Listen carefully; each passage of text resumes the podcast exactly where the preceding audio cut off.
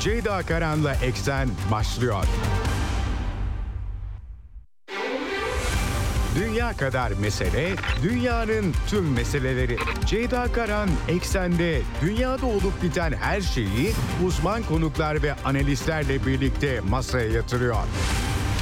Dünyadaki meseleleri merak edenlerin programı Ceyda Karan'la Eksen hafta içi her gün saat 16'da Radyo Sputnik'te.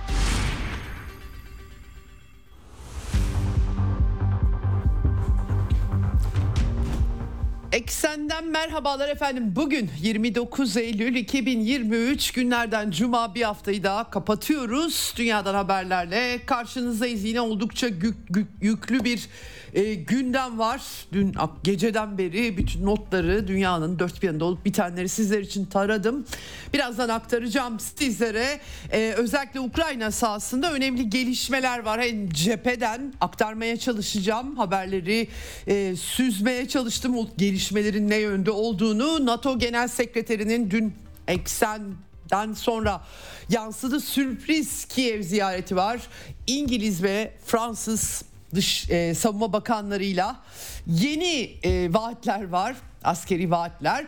E, malum batıda taarruz başarısız oldu. E, kriz dondurulabilir mi tartışmaları vardı. Anthony Blinken The Atlantic e, e, çevresinin bir etkinliğine katıldı ve orada ilk defa Biden'la Putin'in görüşmesi için asla e, denilmemesi gerektiğini söyledi ama gelişmeler ve olgular ve mesajlar bunun aksine Batı'nın taarruzun başarısızlığına, Ukrayna'nın insan kaynaklarının tükenmesine rağmen uzun savaşı tercih ettikleri, belki başka cepheler açmayı da planlıyor olabilirler. Güney Kafka, Kafkasya'da sıcak durumlar var.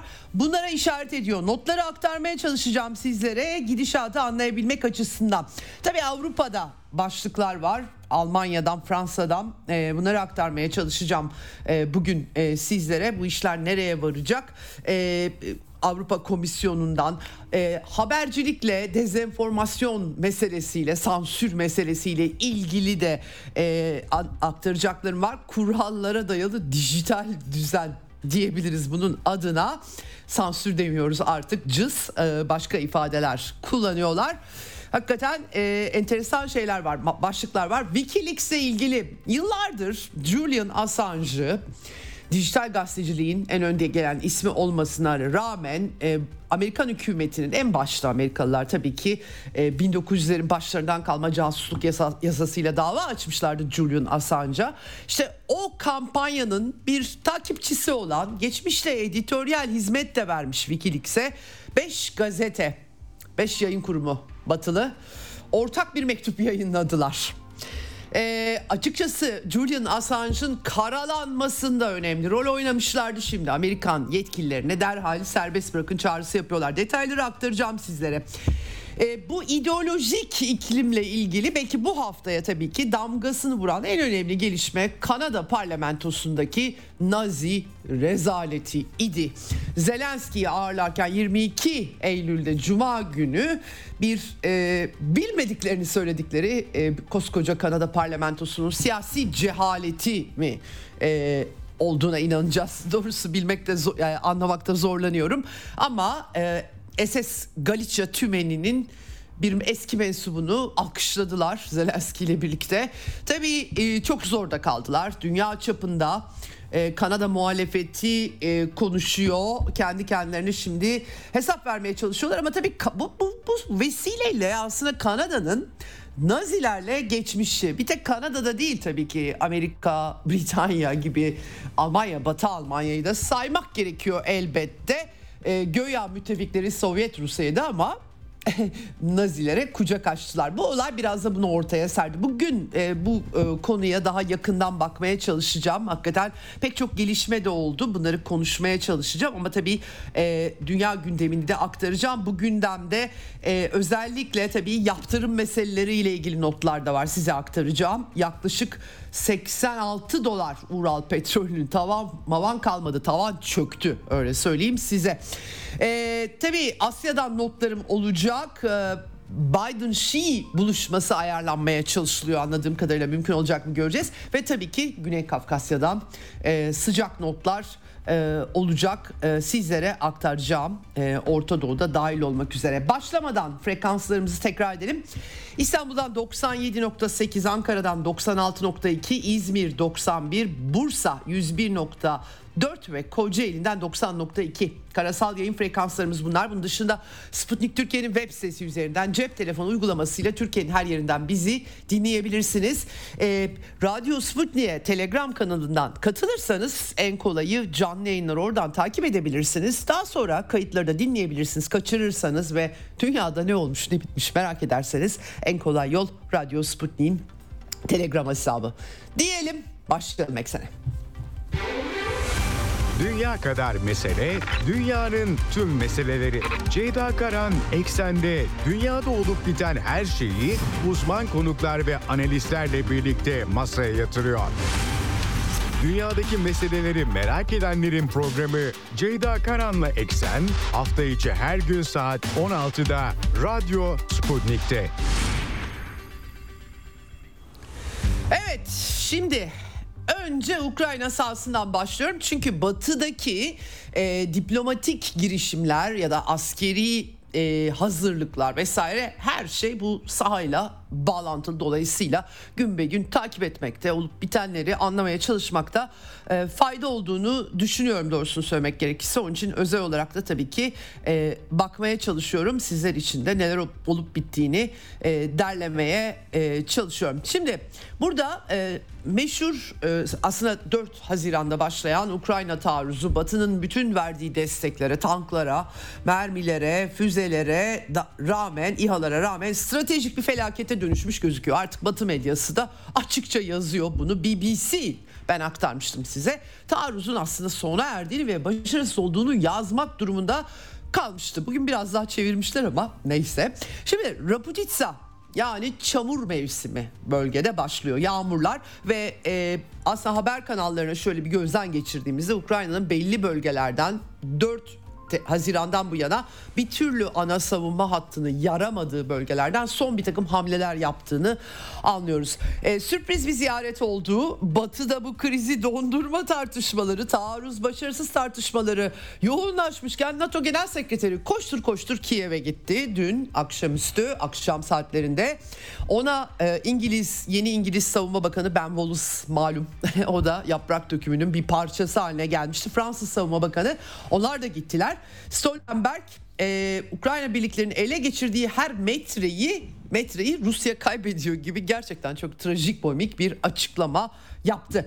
Ukraynalı yetkililerin kendisi Podolyak, Mihail Podolyak başta yeni verilecek olan Atakamslar ve Taurusların gitmesi hatta önümüzdeki hafta Amerikan ve Alman uzun menzilli füze sistemlerinin gideceğini teslim edeceğini söylüyorlar hala edilmediyse bunların taarruza yardım etmeyeceğini söylüyor. O zaman niçin bunlar yapılıyor gibi bir gerçekten soru ıı, çıkıyor ortaya. Bu sorunun yanıtı yok. Doğru düzgün de sorgulanmıyor. Bir 3-5 kırık makale dışında e, aktaran yok. Amerikan Military Watch askeri e, gözlem izleme neyse dergisi taarruzun başarısız olduğunu, bunun Batı'nın Kiev'e de, yönelik Kiev'e verdiği desteği geri çekmesine yol açabileceğini e, Eylül sonunda ki Eylül sonu geldi yarın bitiyor Eylül dönüm noktasına ulaşılacağını yazmış. Fakat e, BBC de bu aynı muhabirini çatışma alanına cepheye göndermiş ve böyle bir e, analiz yapmıştı. Aynı Amerikan Military Watch gibi. Fakat BBC daha sonra e, Batı uzun süreli bir savaşa hazırlanmaya başladı diyor. Yani taarruz başarısız olmuş olabilir. Bu uzun süreli çatışma. Carnegie Endowment'tan uzmanlarla konuşmuşlar örneğin. 4 ay boyunca Rusya savunmasını yarmayı başardı ama ikna edici başarı elde edemedi. Hem yarıyor bakınız e, rasyonel akıl çok acayipleşti bu e, batılılarda derken bunları kastediyorum. Bir analist diyor ki 4 ay boyunca savunmayı yarmayı başardı diyor sonra ikna edici bir başarı elde edemedi. Yarmayı başarmak nereye yarmayı başardı gerçekten akıl alır gibi değil. Ee, en azından e, ama diyor tabii yani Rusya'yı bu şekilde işte Kırım'a kadar giderek müzakereye zorlama vardı ama olmadı artık uzun sürecek diyor. Özetle potansiyel kestirme yolları birdenbire kestirme yollar çıkıverdi ortaya. Gerçekten çok acayip. Ya bir dedikleri bir dediklerini tutmuyor aslında. Dün söylediklerini bugün yalanlıyorlar ve bu da e, acıklı bir tablo sunuyor. Ben size aktarmaya çalışıyorum her gün pek çok tarafı aktarıyorum. Tabii ki kendi kanaatlerimi de yorumcularla birlikte aktarmaya çalışıyorum. Şimdi uzun süreceği savaşın Batı'nın bundan vazgeçmeyeceği benim çok baştan itibaren e, kanaatimdi. Bir takım batılı yorumcular Batı buna dayanamaz diyorlar. E, dayanma sancı, dayanamama sancıları var. Kimi görüşler dile getiriliyor ama bence e, askeri, militarist doğaları ve hegemonya yitimi e, denklemi makro bağlamda ikmal ediliyor. O yüzden de e, dondurulacağı yönünde kanaatler dile getiriliyor. Ben katılmıyorum. Umarım yanılıyorumdur. Gerçekten yıpratıcı bir çatışma Ukrayna için. Ukrayna'nın Rusları için de öyle. Ukraynalılar için de öyle. Diğer azınlıklar için de öyle. Başka azınlıklar da yaşıyor. Her ne kadar Ukrayna milliyetçiliği onları görmezden gelmeye çalışsa bile genel anlamda söylüyorum. Şimdi cepheye bakıyoruz. E, Kupyansk bölgesi e, kuzeyde Rusya güçlerinin ilerlediği bölge Artyomovsk, Bahmut yani. Orada çok kanlı çatışmalar var ama yine bir başarı yok. Güney hattında Klasevka'da yenilgiye uğratılmış gözüküyor Ukrayna güçleri. Andreevka, Mariinka, Marik aslında burası çok kilit bir bölge. Kilit bir bölge. E, Donetsk'in çok yakınlarında ben de gittiğim zaman e, 2018'de bu cepheyi anlatmışlardı. O cephe e, kırılmayan cephelerden bir tanesi ama burada da Mariinka'da Rus güçlerinin ilk defa ilerlemeler kaydettikleri bilgileri var. E, işte e, başka cepheler var. Orehov, e, Removski e, bölgeleri var. Buralarda da e, gerçekten e, Ukrayna ordusunun çok ağır kayıplar verdiği bilgileri var. Füze dalgaları bitti. Şimdi herhalde Atakamslar ve e, uzun menzili çünkü 330 kilometrelik ya da Tauruslar Almanya'dan verilen verileceği söylenen bunları bekliyorlar. Bir füze dalgası olmuştu çünkü Kırım'a ama İHA'lı saldırılar devam ediyor. Kursk ve Kaluga bölgelerinde 11 İHA. Rusya hava savunması da bu İHA'ları artık çoğunu avlıyor. E, küçük çaplı e, e, hasarlarda meydana gelse bile büyük ölçüde avladıkları söylenebilir. Şimdi toplu teslim olmalar Ukrayna güçleri bizimkiler teslim olmadığı iddiasındalar. Rusya bunun için kanal açmıştı ve yaklaşık teslim olanların sayısını silahlarıyla birlikte 10 bin olarak veriyor Rusya kanalları bilemiyorum ben aktarıyorum. Bir de Wagnerciler geçen gün aktarmıştım size yine e, e, o, özel harekat e, sahasında Wagnercilerin tabi bu arada Rusya Savunma Bakanlığı'yla bu yaz başında yaşananlardan sonra kontratlar yapıldı. E, görev almaya başladıkları haberi var. E, askeri anlamda Rusya'daki gelişmeler dün Rusya Devlet Başkanı Vladimir Putin Savunma Bakan Yardımcısı Yunusbek Yevkurov'la bir de eski Wagner Genelkurmay Başkanı Andrei Troşev'le e, görüşmesi var. Troşev önemli bir şahsiyet. O da Savunma Bakanlığı bünyesinde artık Wagner e, işleri değiş, değişti Rusya'da. E, Putin e, Troşev'e Kuzey Askeri Bölgesi için gönüllü birlikler oluşturması talimatı vermiş durumda. Hepsinin sosyal güvenlik haklarının tam olarak e, bu meselenin çözülmesi talimatı da vermiş bir ana vatan savunucuları fonu oluşturduklarını da belirtmiş durumda. Bu arada tabii ki Rusya ile artık dört bölge e, ikisinin büyük bir kısmı Herson ve Zaporojye'nin ve neredeyse e, Lugansk'ın tamamı Donbas'ın da tümü değil şu anda anayasal sınırlardaki belirsizlik politikası devam ediyor Moskova'da ama bunların Rusya ile birleşme, yeniden birleşme olarak onlar görüyorlar. 30 Eylül kutlama tarihi bu. Anketler Rusya'da halkın %77'sinin Putin'in e, politikalarına güvendiğini ortaya koymuş. %73'te faaliyetlerini onaylıyor. Vısıkom'un Vısıkom'un anketi bu son anket. Efendim Rusya Savunma Bakanlığı bu arada zorunlu askerlikle ilgili açıklama yapmış. 1 Ekim'den itibaren e, yeni bölgelerde dahil olmak, yeni katılan bölgeler dahil olmak üzere tüm kurucu birimlerde bunlar gerçekleştirecek. Ama 12 ay süren bir zorunlu askerlik bu. Bu askere alımlar e, özel harekat bölgesi için değil diye altını çizmişler. E, bunların çoğu üçte biri işte bir kısmı uzmanlık eğitimi de alacak. Yani ek bir seferberlik anlamına gelmediğini söylüyorlar. Zaten sözleşmeli ve gönüllüler var ki 300 bini geçtiği söyleniyor.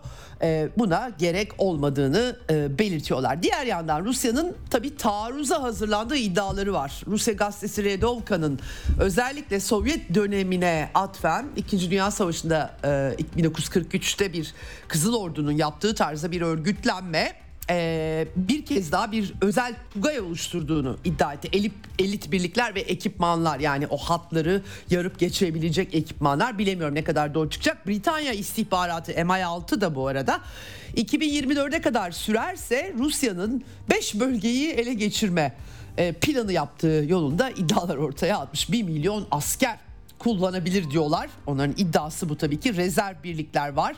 Belarus'ta dahil olabilir gibi gibi senaryolar çizmişler. Ne kadar doğru doğrusu bilemiyorum bunları. E, dün Rusya Savunma Bakanlığı imha edilen batılı teçhizat sayı, e, sayısına dair bilgiler yayınladı. Onların notları genellikle yani Ukrayna kaynakları bir ay bile geçmiyor yalan çıkmasının. Bu krizi yakından takip edenler açısından gerçekten e, çok e, sadece PR amaçlı e, ve e, bu durumda doğru bir takım şeyler varsa da onlar da inandırıcılık yoksunu oluyor. Rusya'nın verdiği bilgiler ise pek çoğu doğru çıkıyor. Çok az e, yerde e, böyle şeyler dünya basında takip ediyor. En azından muhalif kesim diyebilirim. Benim ben ben de onlarla aynı görüşteyim.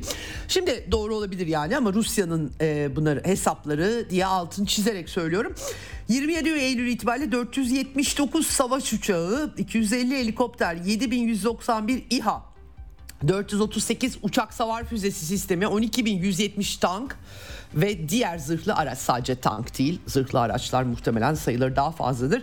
1155 çok namlu roket atar, 6557 topçu sistemi, 13499 hafif zırhlı piyade muharebe aracı demişler. Batı vermeye devam ediyor. Şimdi e, tabii e, en çok Abramslar konuşuluyor ama Alman Leopard 2'ler ve İngiliz Challenger 2 tankları da tank koalisyonu icabı gönderildi. Yanmaya başladılar. Şimdi tabii acaba e, Abramsların başına ne olacak diye günlerdir ben de rastladıkça aktarıyorum size. New York Times gazetesi e, bu e, yağmur çamur sezonuna atıfla batağa saplanabilecekleri ikazında bulunmuş Abrams'lar ve Challenger'lar. Çünkü ağır tanklar hafif değil. Dolayısıyla 75 tonluk Challenger'larımız var bizim e, diyor New York Times e, ya da Abrams'larımız ne kadar bilmiyorum o da onun gibi ağır herhalde. Bunlar her yer çamur batağa saplanabilir. Karda kayan Abrams görüntüleri de var. Daha çok çöllerde nam salmıştı. Dolayısıyla Ukrayna zemininde ne gibi bir başarı sergileyecek herkes merakla bekliyor. Ama şimdiden tabii ki e, pek çok şey e, yaz, yazılıyor bu konuda. Fransız medyası örneğin işte e, eski Leclerc tank taburu komutanı Jean Boyvin'e dayanarak Demiş ki yani bu Abramslar problemli aletler önemli yüksek düzeyde bakım istiyorlar. Eğitimli personel ancak bakımlarını yapabilir. Bakımları düzgün yapılmazsa başlarına bela olur. Motorları yanlış kullanırsa patlar ya da depolama alanı, mermi depolama alanı var. Oraya bir şey isabet ettiği zaman ettiği zaman Abramslar patlar diyorlar. Bakın göreceğiz hep beraber. Şimdi bu koşullarda e, Stoltenberg e, hemen ardından Fransız İngiliz Savunma Bakanları Kiev'e gittiler dün. Sürpriz bir ziyaret. Yeni Savunma Bakanı Grant Shapps Britanya'nın ve Fransız Savunma Bakanı Sebastian Lecornu. E, tabii e, ayrıca bir savunma sanayi fuarı olacak. 26 ülke katılıyormuş Ukrayna'da. Bunun da bunu da vesile etmiş İngiliz ve Fransız bakanları. Hava savunmasını güçlendirmekten bahsediyorlar. Stoltenberg ortak basın toplantısında NATO Genel Sekreteri e, Rusya'nın emperyal hayalleri olduğunu iddia etmiş. Hiç batılıların var mı öyle hayalleri? Yok tabii ki. Efendim e, Ukrayna güçlerini giderek güç kazandığını söylüyor. Bütün haberler ve batı medyası Ukrayna taarruzunun başarısız olduğuna e, dair e, haber ve analizlerle doluyken Stoltenberg adeta moral vermeye gitmiş öyle anlaşılıyor. Ukrayna güçleri giderek güç kazandı diyor. Ne kadar güçlenirse o kadar saldırganlığı bozarız. Silah bırakabilir, ateşkes çat, askeri çatışmasını sona erdirebilir gibi tuhaf cümleler kurmuş. Dediğim gibi her e, bir metre kazandığında Rusya bir metre kaybediyor gibi gerçekten çok enteresan laflar. Adil sürdürülebilir barış vesaire e, açıkçası enteresan yani e, psikolojisi bana ilginç geldi doğrusunu söylemek gerekirse. Amerika seyahati Zelenski'nin Zelenski'nin BM seyahati fiyasko diye batı başlıklarına yansımışken e, böyle bir şey yapmış durumda. Yaklaşık NATO 2.4 milyar euroluk bir mühimmat tedariki sağlayacakmış bu vesileyle. Aktif çalışıyoruz ek plana gerek yok gibi de e, perde arkası fısıldananlar e, var. E, bir İngiliz Savunma Bakanı Grant Shapps bu arada e, yardımı arttırmayı ele almış. Minnettarım demiş Zelenski kendisine. E, kazanmak için neye ihtiyacım var diye yine soruyorlar. Challenger'lar, Storm Shadow'lar, on binlerce top mermisi. Fransız Savunma Bakanı e, tabii Fransız Sezar kundağı motorlu obüs sistemlerinden tutun da Mistral uçak savarlarına pek çok şey vermişti. Onlar da yalnız e, Fransız Savunma Bakanı hani artık hibe bitti. Sözleşme vakti diyor. Silah tedarikinden askeri sözleşmeye geçeceğiz diyor yani. Kiev'in parası yok ki nasıl ödeyecek? Amerikalılar hallederler. Zengin Amerikalılar diyelim. Efendim e, bu arada e, Ukrayna Genelkurmay Başkanı Zaluzhi de İngiliz Genelkurmay Başkanı Amiral Tony Radakin'le görüşme yapmış. E, ve Radakin diyor ki e, yani batı, batılı ülkeler Rusya'nın savunma hattını hafife aldılar. Bu yüzden yavaş tempoda iler başarısız oldu dememiş. Yıpratma savaşı yürütülüyor. Ben size yıpratma savaşını aylardır anlatıyorum. Şimdi şimdi bunu söylüyorlar. Ee, kısa vadede Ukrayna saldırısının sonuçlarına ilişkin beklentinin ayarlanması lazım. Çok enteresan gerçekten. Şimdi ne yapıyorlar bu arada? Almanya örneğin Rheinmetall meşhur e, leoparların da üreticisi Ukrayna ile ortak girişim kuracaklarmış. Doğrudan Ukrayna topraklarında. Eh Rusya gidip vurursa ne yapacaklar? Tehlikeli bir yatırım olacağı kesin çünkü meşru hedef gördüklerini dile getiriyorlardı. Eee Göreceğiz böyle notlar var. Şimdi aynı zamanda NATO ülkeleri Rusya sınırının yakınlarına NATO'nun meşhur genişlemesi, çevreleme 250 savaş uçağı konuşlandıracakmış. Uzun savaşın bir başka göstergesi olarak koyabiliriz. Litvanya'ya iki AVAX erken uyarı radar e, uçağı gönderiliyor. Bir tanesi ulaşmış hatta Türkiye'den yollandığı E3 Sentry uzun menzilli radar uçağı Türkiye'den Litvanya'ya gitti diye yazılıyor. Ee, bu iddiayı tam doğrulayamadım çünkü Almanya'dan gideceği vardı normal haberlerde. Bilmiyorum bakmak gerekiyor buna. Ee, böyle bir çerçeve var NATO'nun uzun vadeli savaşının hazırlıkları. Avrupa Birliği de savunma sanayi maliyetleri e, İspanya'da e, topla, zirve olacak. E, şimdiden taslak yazıyorlar e, teknolojik endüstriyel tabanı geliştirmek, yatırımları arttırmak. Yalnız e, bütün askeri e, uzmanlar Brian Barletty'yi e, hep söylüyorum The New Atlas'ını mutlaka takip edin. Çok faydalı İngilizce biliyorsanız çok faydalı bilgiler veriyor. Savunma yatırımlarını arttırmaktan bahsediyorlar ama bunun kısa vadede bir sonuç getirmesi çok zor. Çünkü uzun vadeli olması gerekiyor. Yani böyle bir 3-5 yılı gözden çıkartacaklar ki Rusya'nın e, üretebildiği silah düzeyine gelebilsinler. Bazı silahlar yok bile. Hipersonik e, sistemler e, bağlamında kinzaller falan onları söylüyorum. Evet Politico e, böyle bir haber yapıyor AB savunma işlerine soyunuyor diyor, diyor ama Fransız Le Monde gazetesi Sylvie Kaufman'da Batı'nın geri çekilmesinden e,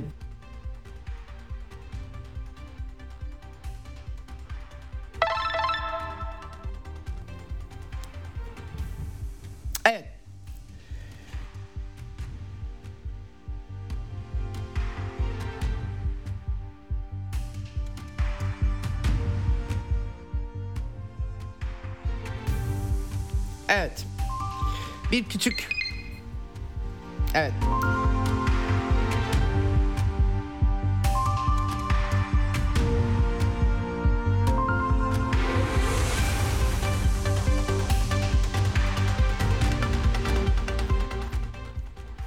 Evet küçük küçük bir kesinti oldu kusurumuza bakmayın devam ediyorum kaldığım yerden.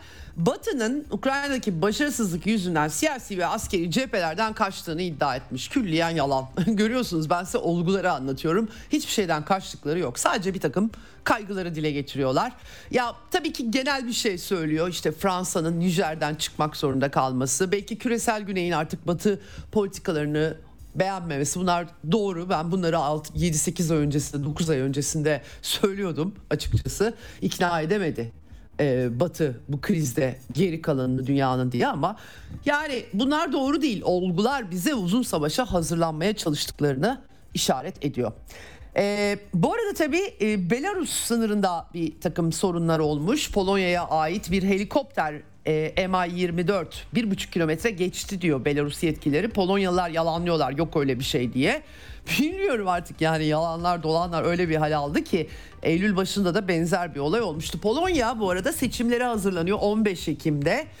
30 e, Eylül yarın da Slovakya'da seçim var. Polonya'nın Ukrayna ile ilişkileri bir türlü düzelmiyor. Tahıl krizinden patlamıştı. Dünya Ticaret Örgütü'ne vermişti Kiev Polonya güçlerini.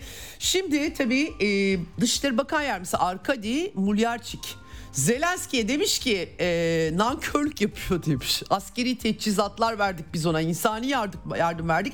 Belki de Almanlar boş vaatlerle kandırmıştır diyor. Yani Doğu Avrupa'daki haleti ruhiyeyi anlatması bakımından söylüyorum. Avrupa Birliği'nden bahsediyoruz çünkü. Almanya'ya böylece taş atıyor kendisi. E, bir de Bakanlar Kurulu sözcüsü Dünya Ticaret Örgütü'ne e, Kiev'in yaptığı tahılla ilgili şikayet geri çekilse bile tahıl ambargosunu kaldırmayacaklarını söylemiş yapmış. Belki de 15 e, e, Ekim seçimleri yüzünden yapıyorlardır. Biraz Polonya halkına çünkü Ukrayna konusunda biraz kamuoyunun kanaatleri değişmiş durumda sonra değişebilir göreceğiz. Ee, Slovakya'da ise Amerikan yönetimi e, liberal ilerici diye yani bunları kelime olarak anmayın Amerikan siyasetine denk düşüyor bu. Ben ilerici olduğu hiç kanaatinde değilim. Ama öyle anılıyor. Slovakya Partisi seçimleri kazansın diye Amerika bütün ağırlığıyla Slovakya'nın üzerine çullanmış durumda. Habire e, nüfus sahibi olduğu e, oldukları üzerinden e, sandıktan kendi politikalarına aykırı ses çıkartabilecek muhalefetin çıkmaması için uğraşıyor. Öyle e, anlaşılıyor. Göreceğiz yarın seçimler. E, ve e, bu arada da e, Finlandiya'da nükleer silah koymayacağız. Savunma bakanı Antti Kaikkonen açıklama yapmış. Biz yani nükleer silah falan konuşlandırmayacağız. Tamam NATO üyesi olduk ama gerek yok. Zaten Rusya nükleer silah da kullanmaz diye bir açıklama yapmış. Evet askeri cepheyi böyle izah ettim. Şimdi bir müzakere züzakere meselesi var. Artık öyle adlandıracağım bu işleri.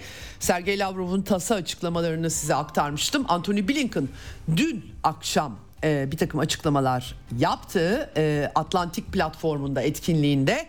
E, ama önce biraz kulağımızın pasını alalım, bir müzik dinleyelim. Dönüşte biraz işin diplomasisini aktaracağım size.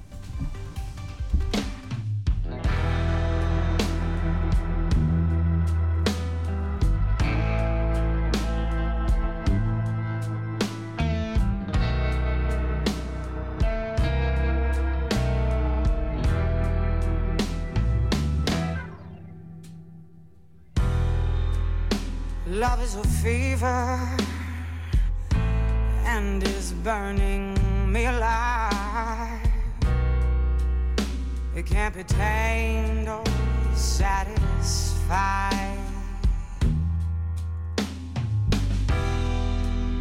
There is no mercy for the fallen nor for the weak. Love is a nasty word to speak. I don't wanna love him anymore. He's nothing like the man I loved before. But the pain gets real comfortable when it's all you got. Ashes and smoke, they can't compete. Not even hell can take the heat. I'll be sliding off of my seat this flame. This love is like fire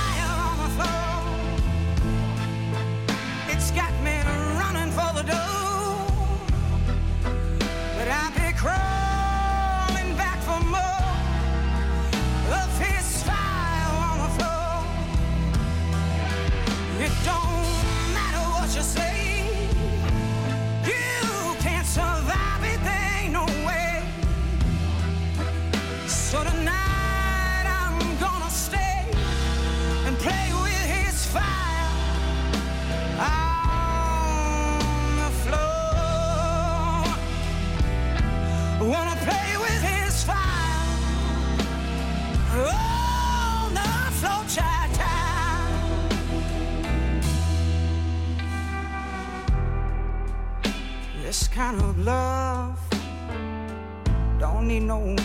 satin sheet.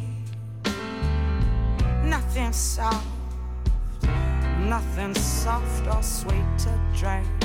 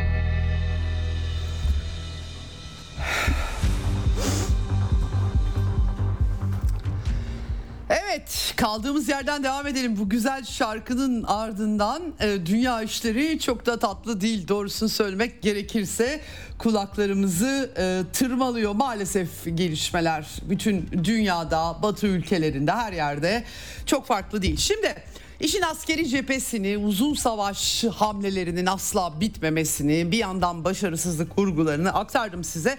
Müzakere, züzakere diyorum artık. Çünkü zaten Ukrayna e, yönetimi e, yasayla müzakereyi yasakladığı bir ortamda tuhaf bir müzakere söylemi ortalıkta aylardır dolaşıyor. Şimdi biz en son e, ne öğrendik? E, Rusya'nın tutumunu ben size e, analiz etmiştim. Çok açık mesajlardan son e, günlerde özellikle tekrarlandığı ölçüde söylüyorum. E, benzer şeyler aslında değişmeyen bir durum var.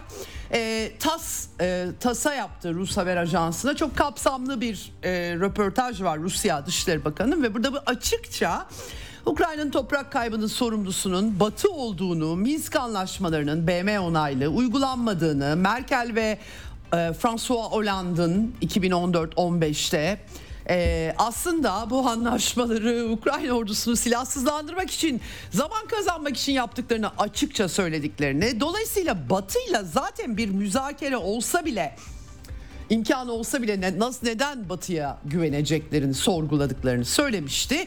Dondurmanın krizi peşinde olmadıklarını çünkü bunu silahlandırmak için kullanıldığını açıkça söylemişti. Afrikalılar, Çinliler pek çok ülke arabuluculuk yapmaya çalıştı ama Batılılar zaten müzakereden bahsetmiyorlar. Ee, anlamsız bir Zelenski'nin formülünü ortaya atıyorlar. Ee, bu sahadaki gerçekliğe uymuyor demişti. Rusya'nın güvenlik çıkarları ve Novorossiya diye anmış ve Kırım'ı tabii ki e, savunacaklarını dile getirmiş. Ne kadar ertelerseniz o kadar zorlaşacak demiş. Çok açık dile getiriyorlar. Volodin'in de açıklamaları vardı bu yönde. Kapitülasyon ifadesini kullanıyor. Tabii Sergey Lavrov daha diplomatik bir üsluba dikkat ediyor. Rusya'nın e, baş dış politika şefi olarak. Yani açıkçası e, neokonların Avrupa'daki e, yine neokon müttefiklerinin bunları kabul edeceği bir resim yok. Uzun savaştan bahsettiklerini ben en azından benim analizim bu şekilde. Fakat e, batılı kaynaklar bir yandan bence bunları çok e, bilerek yapıldığını düşünüyorum doğrusu yıllardır batı medyasını izleyen ve onların e, batılı hükümetlerle fısıldaşmalar bağlamında bir kamuoyunda bir konuyu tartıştırmak, bir yerlere çekmek bağlamında ne kadar maharetli olduklarını takip ettiğim için dış haberciliğim boyunca e, bunları e, bu şekilde yorumluyorum. E, bir batılı kaynak Beyaz Saray'ın inisiyatifiyle 2024 başkanlık seçimlerinden önce Putin'in Biden'ın Putin'le görüşebileceğini iddia etmiş efendim. Ee, tabii e, Ukrayna çatışmasının barışçı çözümü. Ee, Putin'in böyle bir teklifi reddetmesinin zor olacağından eminlermiş. Ben çok şaşırıyorum böyle düşünmelerine. Ee, eğer öyle yaparlarsa Rusya hani zor durumda kalır. Oradan yola çıkarak söylüyorlarmış. Ya aylardır Rusya aynı şeyi söylüyor 3. dünyayı ya da küresel güneyi asıl ikna edenin Moskova olduğu daha net anlaşılıyor doğrusu. Nereden geliyor bu inanç onu bilmiyorum. Ee, ama yani Amerikalılar ne kadar barışçılar e, mesajı verecekmiş ve kampanyada da Trump'a karşı Trump 3. Dünya Savaşı'nı ben önlerim diyor çünkü en son yine tekrarlamış. E, bu olacakmış. Şimdi enteresandır ki bu kaynakları bunların fısıldanmasıyla eş zamanlı olarak The Atlantic dergisi meşhur liberallerin Amerikalı. Burada bir etkinliğe katılmış Amerikan Dışişleri Bakanı Antony Blinken ve Putin'le görüşme olasılığını sormuşlar. O da demiş ki asla asla deme. Şöyle de devam etmiş. Adil kalıcı barış herkesin istediği. Bakalım mümkün olacak mı? Efendim tabii e, biz karar vermeyeceğiz. Kiev toprak biz istiyorsa karar verecek. Zaten e, tüm bölgeleri kontrol etmek zor bir şey. Böyle bir dondurma tartışmalarından sızanların üstüne görüşme için asla asla deme. Yani ben Rusya diplomasisini bunları yemeyeceğini düşünüyorum ama bu benim naçizane kanaatim. Belki de yanılırım hep beraber göreceğiz. Şimdi Blinken bu arada küresel müzik diplomasisini başlatmış artık ne yapmışsa. Ee, X, e, X'te izledim e, videosunu Muddy Waters'ın Hochi Kuchi Men şarkısı vardır meşhur. Çok da güzel çalıyor. Çok beğendim ben performansını.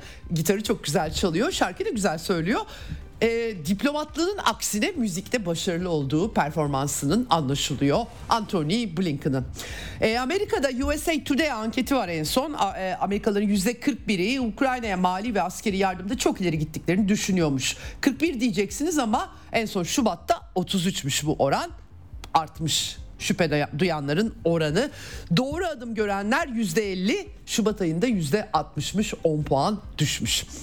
E, bu tarz anketler yapılıyor önemli değil. E, gazeteler niçin var kamuoyunu hükümetlerin istediği yönde arada eleştirileri eksik etmeden ikna etmek için var.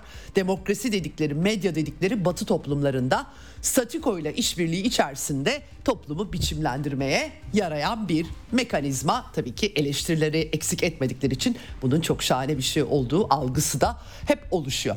Evet e, şimdi bu arada Amerikan Kongresi'nde 24 milyar dolar tartışmaları tacı atıldı şimdilik. Bütçeyi çıkarmaya çalışıyorlar. Ama e, Ukrayna'ya yapılan yardımların azaltılması yönünde öneriler verenler olmuştu. Temsilciler meclisinde bunu reddettiler. Ben demiştim size Amerikan Kongresi militarist harcamalar söz konusu olduğunda içeride bir takım sesler çıksa tartışsalar bile sonuç değişmez.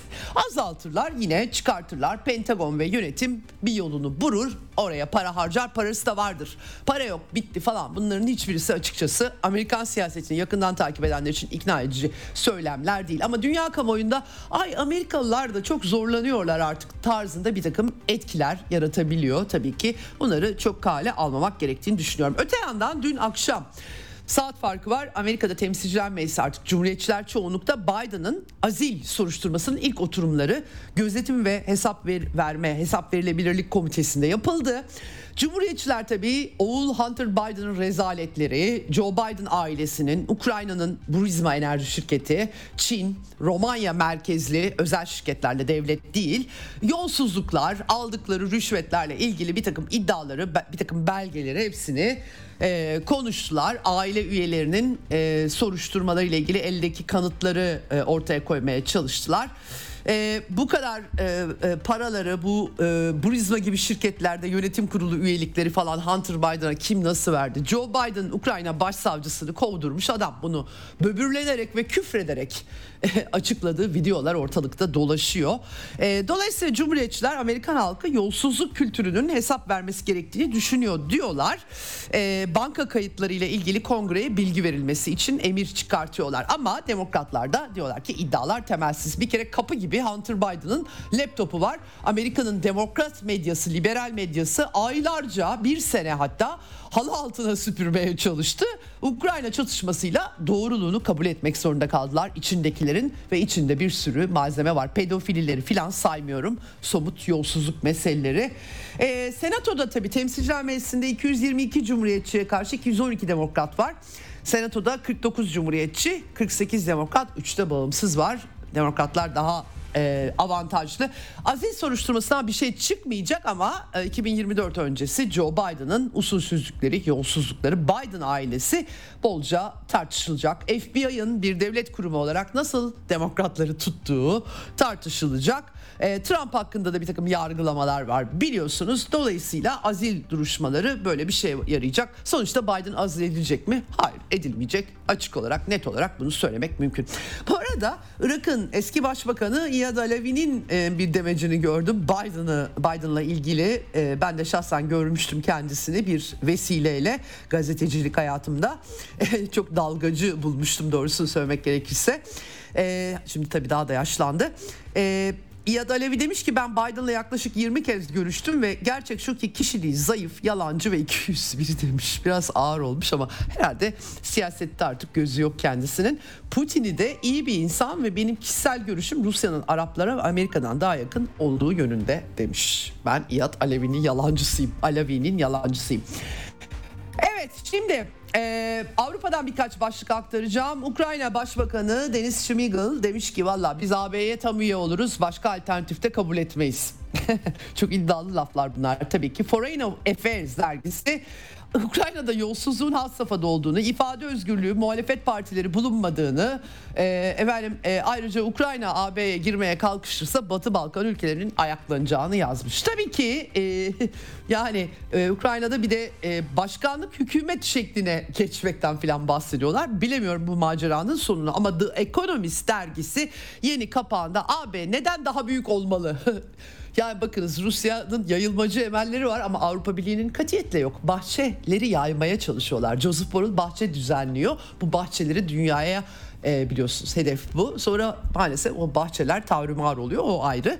o yüzden Ekonomist dergisi İngiliz dergisi bu arada Brexit'le ayrıldılar. Neden bu kadar takıntı halinde Avrupa Birliği'nin genişlemesiyle ilgilendiklerini ben bilmiyorum ama e, eğer e, gri komşularımızı gri bölgede bırakırsak eğer Putin kapar diyor özellikle. Gerçekten çok ilginç bakış açıları var. Egemenlik, bağımsızlık, belli bir e, ülkenin halkının egemen ve bağımsız kararlarla refaha ulaşmasını sağlayacak yönetimler seçebilmesi. Hayır, Brüksel'e bağlayın, geçin gidin. Maalesef bu sonuç vermiyor. Efendim Ukrayna'ya şimdi AB'den ek bütçe çıkartmaya çalışıyorlar. Macaristan AB üyesi olarak posta koyuyor. Başbakanlık İdaresi Başkanı Gergerli Gulgas, Gul, Gulyas demiş ki valla bize e, Avrupa Komisyonu saçma sapan bahanelerle fonları kesti. Bizim fonları verene kadar biz Ukrayna'ya kuruş vermenize izin vermeyeceğiz. Tabi sopa yerler mi bilmiyorum ama tavırları bu olmuş. Zaten e, Orban yönetimi Ukrayna'daki Macar azınlığın hakları tanınıncaya kadar hiçbir uluslararası platformda kendilerine destek vermeyeceğiz diye de duyurmuş durumda. IMF yetkilileri Ukrayna'ya gitmiş bir takım paketler hazırlıyorlar ama yani neyin paketi onu da çözemiyorum doğrusunu söylemek gerekirse. Evet Fransa'da Nijerlilerin Fransız Büyükelçisinin nihayet iki ay sonra ülkeden bir ay sonra pardon Temmuz sonundaydı Ağustos Eylül pardon iki ay sonra e, ülkeden e, ayrılmasını Nijerler atılmasını kutluyorlar. Konser düzenlemişler binlerce kişi katılmış. Le Monde'da vah vah diyor. Bütün bunlar Fransız medyası. E, Macron Korsika adasına 6 ay içerisinde özellik tanımaya hazır olduğunu duyurmuş. Nereden çıkmış bilemiyorum. Biraz araştırmak gerekiyor bu haberi. Doğrusunu söylemek gerekirse. Evet geldik haber meselesine. Haber ve habercilik. ideolojik alanın tam ortasında, siyasi alanın tam ortasında bizim mesleğimiz. Size ben haberlere hiç ideolojik bakmıyorum diyen biri varsa bilin ki yalan söylüyor. Çünkü aslında tam da ideolojinin ortasına size sanki hiç alakası yokmuş gibi e, haberleri aktarıyor ve yorumluyor. Başı bir hangi haberin başa çıkartılacağı, olayın özünün ne olduğu, bunun haberin neresine yerleştirildiği bunların hepsi o ideolojik alanla ilgili bir mesele efendim. Şimdi Avrupa Komisyonu bunun çok farkında tabii ve bunun dijital e, kısmını düzenleyen yasalar çıkartmışlardı. Alkışlandı yaşasın diye. Bu aslında alenen sansür Avrupa Birliği ile siyasi konularda aynı görüşte olmayan insanların özellikle dijital platformlarda çenelerinin kapatılması ve susturulmaları. Tek şeyi bu.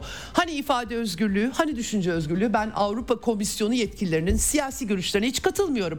Peki ben görüşlerimi ifade edebilecek miyim dijital alanda? Hayır. Ne yapacaklar? Karartacaklar, yasaklayacaklar. Bunun adı sansür. Ve bunu da dezenformasyon diye pazarlıyorlar. Ee, bunu da tabii ki Rusya ile bağlantılı son dönemde yapıyorlar. Aslında tamamen Rusya ile bağlantılı değil. Dijital hizmetler yasası uyarınca. Ee, bu konuda Avrupa Komisyonu yetkilisi nasıl hizaya getirdiklerini güzel güzel anlatmış bakın Google. Haha, Bütün hesapları kapattı. YouTube kapattırdık hepsini. Kimse izleyemiyor onlar yasakladığı için. Bunları bağlandıra bağlandıra anlatıyorlar. Meta'nın sansürünü anlatıyorlar. Bir zamanlar Türkiye'de sansür uygulamaları Wikipedia kapatıldığı zaman aa olur mu öyle şey diyenler şimdi Avrupa'da çatır çatır sansürün dik alasını hem de sanki iyi bir şeymiş gibi pişkinlikle satabiliyorlar. Ee, tabii bunun pek çok örnekleri var. Ee, Moscow Times diye herkes zannediyor ki Rus gazetesi, Rusya gazetesi. Tabii ki eskiden, çok eskiden Moskova'da e, bir merkezi vardı 90'larda. Ee, ama artık Hollanda'da bir de Erivan'da ofis açmışlar ilginç. Hollanda'da çıkartılan bir yayın tamamen en son Moskova metrosunda bomba sığınakları hazırlanıyor diye bir haber uydurmuş. Zaten e, Sovyetler Birliği döneminden beri en sağlam sığınaklar orada. Moskova metrosu bu arada gerçekten çiçek gibi turistik turlar düzenlenecek kadar güzel bir yer ve böyle bir haber bu bunun gibi çarpıtma bir haber daha ömrümde görmedim ama dediğim gibi aa Moscow Times'ta böyle bir haber çıkmış diyorlar. Halbuki Moscow Times'ın Hollanda'dan çıkan yayınlanan bir internet e, gazetesi olduğunun da farkında olmadan söylüyorlar bunları. Efendim kafalarına taş düşen 5 kuruluşta New York Times, Guardian, Le Monde, El País ve Der Spiegel editörleri. Ortak mektup yayınlamışlar ve demişler ki Julian Assange derhal serbest bırakın. 12 yıl önce beraber Wikileaks yazışmaları hepsi gerçek. Amerikan diplomatik yazışmaları editlemişlerdi. Sonra Assange'ı linç etme vakti geldiğinde hepsi birlik oldu. Yargılamalar sırasında Ekvador elçiliğinden yaka paça çıkartılması, Amerikan casusluk yasasıyla gıkları çıkmadı. Hatta içlerinde yalanları destekleyenler oldu gazeteciler olarak. Şimdi artık Biden yönetimine demişler ki yani yapmayın, etmeyin. Bu iş hoş değil. Biz de size yardımcı olduk zaten. Endişelerimizi dile getirdik ama kamu yararı için gerekli Assange'ı serbest bırakın. Allah ben bunların desteğine de artık güvenmiyorum doğrusunu söylemek gerekirse. Şimdi e, birazdan Kanada'yı konuşacağız. Artık e, Kanada muhalefet lideri Pierre e, Poilievre'nin ifadesiyle Kanada bir palyaço haline geldi. Justin Trudeau idaresi altında. E, görüyorsunuz dezenformasyon yasası ve sansür diyorlar. Eğer Avrupa Birliği sansürleriyle yaşamaya devam ederse korkarım yeni kuşaklar İkinci Dünya Savaşı'nda dünyanın Nazilerle savaştığını falan bilemeyecekler. Çünkü orada cahil bir takım siyasetçiler parlamentoya seçiliyorlar, tarihi çarpıtıyorlar. Nazileri, SS'leri, eski SS'leri aklıyorlar ve parlamentoda ayakta alkışlıyorlar. Eğer sansür işe yararsa, eğer Avrupa halkları bu dezenformasyon adıyla sansürü reddetmezlerse o zaman zaten distopyanın başka bir aşamasına geçilecek. Kanada bunun örneği. Birazdan konuğumla e, bu meseleyi konuşacağız detaylı. E, fazla vaktim kalmadığı için toparlayarak e, Rusya 2024 yılında e, ekonomiden bahsetmek istiyorum. BRICS dönem başkanlığını devralacak Rusya. E, tabii ki e, ekonomiyle ilgili de haberler var, notlar var. Amerikalı siyaset bilimci John Mearsheimer en son ABD'nin Rusya'ya yaptırım uygulama kararıyla büyük bir hata yaptığını söylemiş. Dünyanın yarısı zaten Amerikan yaptırımı biraz abartmış ama yarı- yarısına yakın vardır belki de üçte bir olabilir. zaten Amerikan yaptırımları vardı. Rusya gibi bir ülkeye karşı etkili olamadı demiş. Hakikaten en son bu arada Amerika e, uranyum bu kadar yaptırıma rağmen uranyumu Rusya'dan alıyordu. Rosatom uranyum ihracatını durdurmuş. Sigorta teminatı eksikliğini gerekçe gösteriyorlar ama asıl mesele SWIFT sistemi ve petrol tavanı. Efendim SWIFT sistemi galiba BRICS'in devreye girmesiyle bu işler gerçekten değişmeye başlayacak. Çünkü özellikle euro özellikle euronun payı küresel Swift ödemelerinde %38'den %23'e gerilemiş. Onun yerine Çin'in ödemelerdeki payı %3.47 ile rekor seviyeye ulaşmış diyorlar.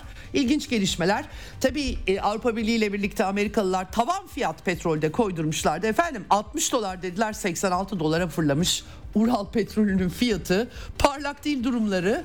Ee, tabii bir takım e, işte deniz taşımacılığını azaltması, kesintiler bunu etkili olduğunu söylemek lazım ama tavan çöktü. Çok net. Zaten çökmüştü de son veriler buna işaret ediyor. Rusya'daki sosyoekonomik gelişmelere ve büyüme oranının 5.2'lere e, 2 olarak çıkmasını aktarmıştım geçen gün size. Putin de bu konuda açıklama yapmış. Rusya'nın e, özellikle e, son dönemde Rusya ekonomisinin etkinliğini arttırdığını e, söylemiş her e, açıdan e, tarım dahil olmak üzere açıklamaları var. E, Wall Street Journal gazetesine göre ABD liderliği Çin Cumhurbaşkanı ile yeni bir buluşma için e, hazırlık yapmaya çalışıyor. Wang Yi'nin Dışişleri Bakanı'nın Xi-Biden zirvesine hazırlanmak için Ekim ayında Amerikan başkentini ziyaret etmeyi planladığı iddia ediliyor. Göreceğiz. Ben Xi Jinping'in kaçmaya çalıştığı görüşündeyim son dönemde ama belki de tabii koskoca büyük güçler e, elinde sonunda oturup konuşmakta isteyeceklerdir. Göreceğiz beraber. Ve Dağlık Karabağ efendim eski devlet başkanı Artsah diye Ermenilerin andığı Artak Beglaryan e, Cumhuriyetin feshedildiği e, kararnamenin kararnameyle feshedildiği duyurulmuştu. Azerbaycan toprağı artık haritalarda da öyle gösteriliyor. Özellikle gitti Sovyet döneminden de kalma. E, ama Beglaryan bunun gayrimeşru ve yasa dışı olduğunu söylemiş. Hiçbir cumhurbaşkanı halk tarafından kurulan bir yapıyı referandum e, bile olsa kararname ile hele feshetme hakkı yoktur demiş. Şimdi ama tabii halk kaçıyor. Dağlık Karabağ'da yaklaşık %70-120 bin Ermeni yaşıyor. E, resmi rakamlara göre 85 bin e, öğle saatlerinde aldığım rakam belki artmıştır. Halk kalmıyor işin açıkçası. Tabii Rusya barış güçleri orada e, çalışmaya devam ediyorlar. 12 bin tonluk insani yardım dağıtılmış. Ee, entegrasyon görüşmeleri var ama halk kaçıyor ve Bakü yönetimi Ermenilere, Dağlık Karabağ Ermenilerine Azerbaycan toplumunda başka azınlıklar da yaşıyor. Gitmeyin evlerinizde kalın diye çağrı yapmış durumda. Ama tabii mesela Britanya Büyükelçisi Azerbaycan demiş ki yani biz kimseyi kalmaya zorlayamayız ama çağrı yapıyoruz. Tabii problemler olabilir ama bunları çözmeye çalışıyoruz demiş. İşin jeopolitiğinde başka şeyler var. Tabii normal yaşam koşullarını sağlamak için Rusya barış güçlerinin çabaları var orada.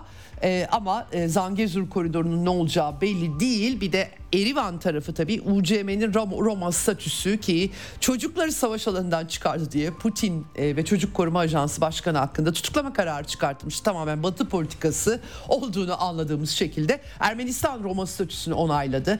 Rusya Dışişleri Bakanlığı çok sert tepki göstermiş. Son derece olumsuz sonuçlar doğuracak ikili ilişkiler açısından diye. Görebildiğim kadarıyla Erivan Dümeni tamamen Amerika'ya kırmış durumda ama Azerbaycan ne yapacak bu soru ortada. Şimdi Amerikalı yetkililer çıkarma yaptılar bölgeye malum aktardım ben size. Güney Kafkasya'da bir NATO-ABD müdahale ekibi konuşlandırmayı değerlendiriyorlar. İnsani duruma bakacaklarmış. Ne gerek var? Orada barış gücü var. Niye girmeye çalışıyorsunuz diye. Tabii ki sormak gerekiyor. Fakat Avrupa Konseyi de öyle Ermeni Silahlı Kuvvetlerine askeri yardım gibi cümleler kuruyorlar. Lavrov'un bu konuda açıklamalarını aktarmıştım. Amerika'ya sırtınızı dayarsanız tıpkı dünyada başka ülkelerde insanların ülkelerin başına geldiği gibi şeyler başınıza gelebilir diye bir uyarıda bulunmuştu TAS'la söyleşisinde. Bugün Savunma Bakanı Sergey Shoigu'nun da BDT ülkelerinin e, toplantısında yaptığı konuşma var. Bağımsız devletler topluluğunu güçlendirmek gerekiyor bu küresel koşullarda diyor. Ermenistan tabii başka bir e, yerde onu e, anımsatmak gerekiyor. Türkiye'de Zangezur koridorunun açılmasına odaklı e, Ermenistan'la sınırın açılması tartışmaları Türkiye'de var. Henüz alametleri yok ama e, iddialar ortaya atılıyor. MGK toplantısında pek çok konu Suriye, PKK ile ilgili e, vurgular eksik edilmedi ama Dağlık Karabağ ile ilgili dikkatimi çekti benim. E, toprak bütünlüğü Azerbaycan'ın bağımsızlığı, egemenliği, e, Ermenistan'a da hatırlatılan yükümlülükler bölgede karıcı, kalıcı barış ve istikrar nereye gidecek hep beraber göreceğiz e, gelişmeler e, Amerikan Senatosu'nun da yeni başkan e, Menendez'in e, yerine geçen başkanın Türkiye'nin F-16 anlaşmasını onaylayacağı haberlerinin geldiğini aktarayım efendim. Bir ara veriyoruz. Konuğumla konuşacağız birazdan. Bizden ayrılmayın.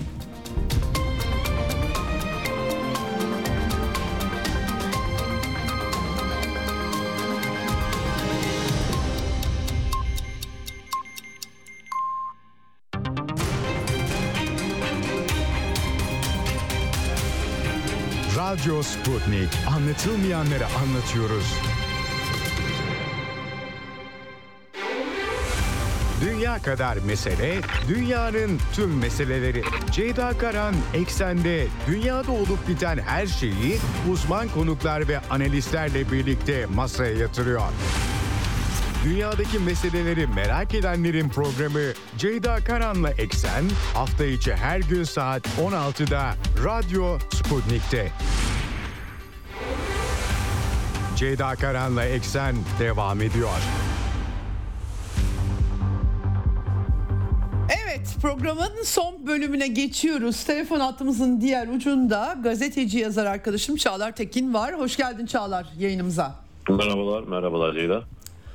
Çok teşekkür ediyorum katıldığın için Eksen'e. Ben e, bugünün yoğun gündemini cepheden, uluslararası küresel diplomasiden notları aktardım ama e, bunların dikkat çekici bir e, kesimi hakikaten batıdaki tartışmalar, onların yansıtılış biçimi, Ukrayna bütün denklemi tabii belirliyor, pek çok gelişmeyi belirliyor. En son dönemde geçtiğimiz Cuma günü e, Kanada parlamentosunda çok acayip bir olay yaşandı. Daha doğrusu normal koşullarda acayip karşılamamız gereken bir olay demek lazım herhalde.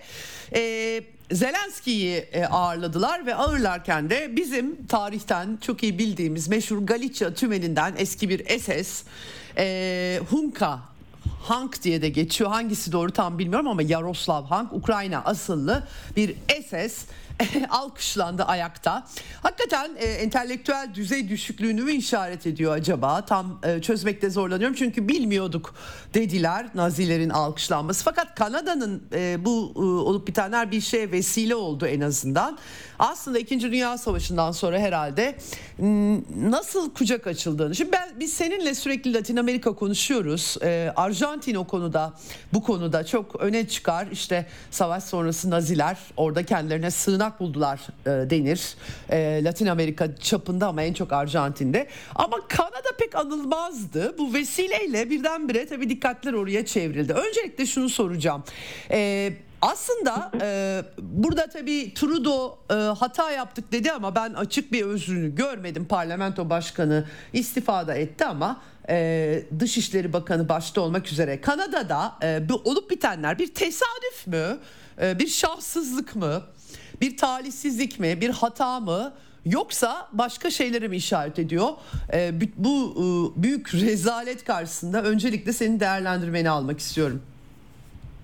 Bu yaşananlar insanlık adına her zaman tarihin her dönemi için bir rezillik, bir e, kepazelik anlamına geliyor elbet. Ama Kanada üzerinde baktığımızda hani Kanada'nın nazizmle geçmiş veya Kanada'daki ırkçı geçmiş vesaire üzerinden baktığımızda hiç de tesadüf bir durum değil. E, Biz bu konuyu, yani buna benzer bir konuyu Kanada üzerinden e, seninle yine konuşmuştuk aslında. Bu sefer benim YouTube kanalımda konuşmuştuk. Evet. Oraya değinmiştik en azından. Zira Kanada son yıllarda özellikle 2021'den sonra ortaya çıkan bir yerli rezalet var idi. e, aşağı yukarı 10 bin civarı yerli çocuğun, Kızılderili çocuğun kilise okullarında, kilise yat- yatılı okullarında öldürülerek toplum mezarlarına gömüldüğünün ortaya çıktığı bir şey. Gittiğimiz kanalda böyle Evet. bu herhangi Evet. bir Asya ülkesinde, herhangi bir Afrika ülkesinde olsaydı işte o kanlı katillerin katlettiği insanlar diye belki ortaya çıkardı. Ee, ama Kanada'da bu yapılınca kimse Kanada'nın insan hakları geçmişini vesaireyi kirletme haddini kendinde görmedi. Kimse bu konuya girmek istemedi. Keza Kanada'nın geçmişine baktığımızda bu Kızılderili kıyımında bile bu Nazi geçmişiyle çok ciddi bir bağlantı görüyoruz. Tam rakamlar yok ama bildiğim kadarıyla biraz da e, yani resmi olan kaynaklara baktığımız kadarıyla 1 milyondan fazla İkinci Dünya Savaşı'ndan bu coğrafyaya göçtüğünü görüyoruz. E, Bir sesinde kısılt kesiklik oluyor. Çok özür dilerim. 1 milyondan fazla Nazi'nin mi dedin? Çünkü 2000 gibi rakamlar Evet, konuşuluyor. Daha mı fazla aslında? 1 milyondan fazla. Çok ilginç. Ee, buyur devam et Çağlar. Fazla. Tabii bu, bu bu 1 milyon rakamının içerisinde her biri Nazi değil Nazi ailesinin yani e, aile fertlerinin vesairesinde olduğunu düşündüğümüzde her olarak muhtemelen 250-300 bin civarı Nazi'nin e, gittiğini söylemek mümkün. Aileleriyle beraber 1 milyon üzerinde bir rakama düşüyor bu. E, o yüzden küçük bir rakam değil. Kanada'nın siyasi geçmişinde çok ciddi bir sahip. Aynı zamanda bu Naziler gittikleri yerlere tabii hani bir emekli hayat yaşamak e, üzere bırakılmıyorlar tek başına. Bunlarda özellikle bir danışmanlık serisi. E, çok yoğun güvenlik danışmanlığı ki biz bunu NATO'nun kuruluşunda bilip görüyoruz. ABD ordusunda da yer aldıklarını biliyoruz. Hat yani belki bu tartışmalar şeye bile bir açmak için gebe. Ee, yani sonuçta biz Hitler'in nasıl ortaya çıkarıldığını, Batı kapitalizminin Hitler'i nasıl destekleyerek ortaya çıkardığını, Hitler'in e, silah üretim yasaklarına rağmen, Birinci Dünya Savaşı'ndan kalma yasaklara rağmen, İkinci Dünya Savaşı'na nasıl rahatlıkla hazırlanabildiğini, iktidara nasıl geldiğini, papalığın buradaki tutumunu, bunların hepsi bilinen bir e, geçmiş bütünü. Şimdi bu geçmiş bütün dediğimiz şey ne aslında? da ABD ve Batı dünyasının Nazizmin doğuşunda, büyümesinde, gelişmesinde ve yarattığı o büyük kıyımda çok ciddi bir pay olduğunu biliyoruz. Ee, hatta şimdi tüm bu tartışmalar yapılıyor. Mesela Yahudi dernekleri neden bu işe bu kadar ses çıkardı sorusu bile Evet. Sonra çok anlamlı bir hale geliyor. Normalde e, Nazi kıyımını en fazla yaşayan e, kesim dünyada Yahudiler haliyle. Sadece Yahudiler değil e, ama alınan Yahudiler yoksa Çingenelerde, Romenlerde, Bulgarlarda, Ruslarda herkes yaşadı bu kıyım elbet ama en fazla kaybın verildiği kesim Ya- Yahudiler ama Yahudilerin de bir çıkmadığını e, biliyoruz. Biz buna benzer başka şeyleri yani şimdi e, Hankebit e, diyoruzken Ukrayna savunusu Kanada parlamentosundakiler böyle söylediler. söylediler. E, biz bilmiyorduk onun neonazi olduğunu, şey, nazi olduğunu dediler. Yoksa Galicia e, tümenleri gelen bu isimlerin hepsi nazi zaten kimlikli. Yani bilmeme şansınız yok. Evet. nazi ordusu mensubu olarak ortaya çıkmış isimlerin teker teker nazi olduğunu bilmeniz gerekir mi? E, gerekmez. Şu an. Evet, e, şöyle bir şey var. Çok özür diliyorum, lafını kesiyorum ama e, Yaroslav Hunka zaten e, yanlış görmediysem e, internette araştırırken gördüm. 2011 senesinde kendisi e, bir blog, Kanada medyası da yazıyor bunları. Blog yazısı yazmış orada diyor ki e, seve seve Nazi Birliği'nde gönüllü gir- girdim diyor. E, yani hani e, çünkü bu gönüllü birliği Galicia Birliği çok da namlı bir birlik. Kendisi söylüyor. Bir de Kanada'da zaten 1985-86 e, yanlış hatırlamıyorsam döneminde bir komisyon kuruyorlar adamlar ve bu komisyonda e, e, bu e, e, aslında SS'lerin e, yargılanması bir şekilde prosedürleri oluyor. Çünkü aslında Nürnberg duruşmalarında 1946'da zaten bunlar e, hepsi savaş suç örgütü olarak e, tanımlanmış e, bir şekilde ama e, e, bu işin biraz rengini sanki değiştiriyorlar. Burada politik tasav, tasarruflar var e, anladığım kadarıyla. E, yani Heinrich Hitler'in bizzat ziyaret ettiği, katliamları sadece Kızıl Ordu'yla Sovyet Rusya ile sınırlı olmayan Polonya ki iadesini istiyor. E, Çingeneler ne varsa kimi bulurlarsa Yahudiler. E, dolayısıyla çok bilinen bir Galicia tümeni de çok namlı. E, Kanada bunları yıllar içerisinde galiba çok fena gömmüş ve e, Sanki burada bir de çarpıtma var. Şimdi şu da çok acayip. Siz bir siyasetçisiniz, üniversite bitirmişsiniz, parlamentoya seçilmişsiniz. İkinci Dünya Savaşı'nda Sovyet Rusya Kanada'nın müttefiki. Onu da bilmeniz gerekiyor. Yoksa nasıl oluyor böyle bir şey onu da anlayamıyorum. Dolayısıyla Ruslara karşı İkinci Dünya Savaşı'nda kime karşı savaşabilir Galicia tümeninden biri? Sizin müttefikinize karşı savaşmış oluyor. Ya bu bu bu bu, bu çok acayip bir şey. Ya bu artık entelektüel çöküş mü yoksa uyanıklık mı? Ben nasıl tanımlayacağımı doğrusu şaşırdım. Ee, dolayısıyla bu böyle biraz daha derinlerde yatan, biraz kendi tarihlerini gömmek ve bugünle yeniden tarih yazımı e, e, e, deniliyor ya artık. Böyle bir durum var galiba. E, bilemiyorum ben kendim böyle e, çıkarımlar Belki yaptım. Sen ne dersin? Evet. Belki bunun bir tık ötesinde bu işler. Lütfen kastım şu. Yeni bir dünya düzeni yapmaya çalışıyorlar. Veya değişmekte olan dünya düzeninin önüne bir başka periyotla geçmeye çalışıyorlar ki bu nazizm burada çok kritik bir yere sahip. Yani söylediklerinin doğru olduğunu belki varsaydık. E peki yani Galicia tümenlerinin Ukrayna ordusunun temel sembolü haline getirilmesini değil mi yok görmediniz mi hala? Yani o Galicia taburlarının temel o çift esli sembolü şu an Ukrayna ordusunun bütün e, yürüyüşlerinde, bütün Evet. sembollerinde, bütün o askerlerin hepsinin üstündeki armalarda yer alıyor. Yani siz Avrupa'nın göbeğine 21. yüzyılda bir Nazi rejimi çaktınız. Rejimi hala destekliyorsunuz. Zaten bu konuşmanın yapıldığı yerde Zelenski var. Zelenski e, 21. yüzyılın resmi Batı destekli Nazi devlet lideri haline geldi. Bakın bir siyasi lideri olarak söylemiyorum. Ukrayna devlet yapısı değiştirildi. Ya devlet yapısı Evet. içerisinde Nazilere bir kurumsal pozisyon verildi ve bunun e, yapıldığı iktidarda Zelenski'nin iktidarda olduğu yıllar içerisinde gerçekleşti. Evet. Keza yani Evet. dediğin şey e, şimdi e, İkinci Dünya Savaşı'nda Ruslara karşı Ukrayna'nın bağımsızlık mücadelesi dedikleri mücadele e, Ukrayna'daki Nazilerin e, Sovyetlere karşı savaşmasıydı aslında. Yani ne bugünkü Rusya bu denklemde bu şekilde vardı ne bugünkü Evet. Ukrayna bu şekilde vardı. Orada Nazilerle işbirliği yapmış olan bir grup Bandera e, etrafında toplanmış vardı ve bu Nazilerin ön, e, isimlerinden bir tanesi de 97-98 yaşındaki işte parlamentoda çıkarıp alkışladıkları adamdan bahsediyoruz. Yani bu kil bilinmeyen istisnai bir örnek değil ki e, Evet. Bir de anıtlar var galiba Ee, Kanada'da yani çok da acayip bir durum değil mi? Ee, bir sürü de anıt dikmişler Galiciler için. Yani e, bu aslında Ukrayna Kanada toplumunun bir parçası. Bu e, ben buradan bunu başka türlü bir şey çıkartamıyorum. Herhalde bu mirası sahipleniyor. Böyle mi demek lazım? E, başka türlü izah edemiyorum Kesinlikle durumu çünkü. gerekiyor. Çünkü bu şimdi yani şimdi bununla beraber şunu okuyoruz. Şimdi 1996'ya kadar açık kalan yatılı kilise okulları var. Burada da.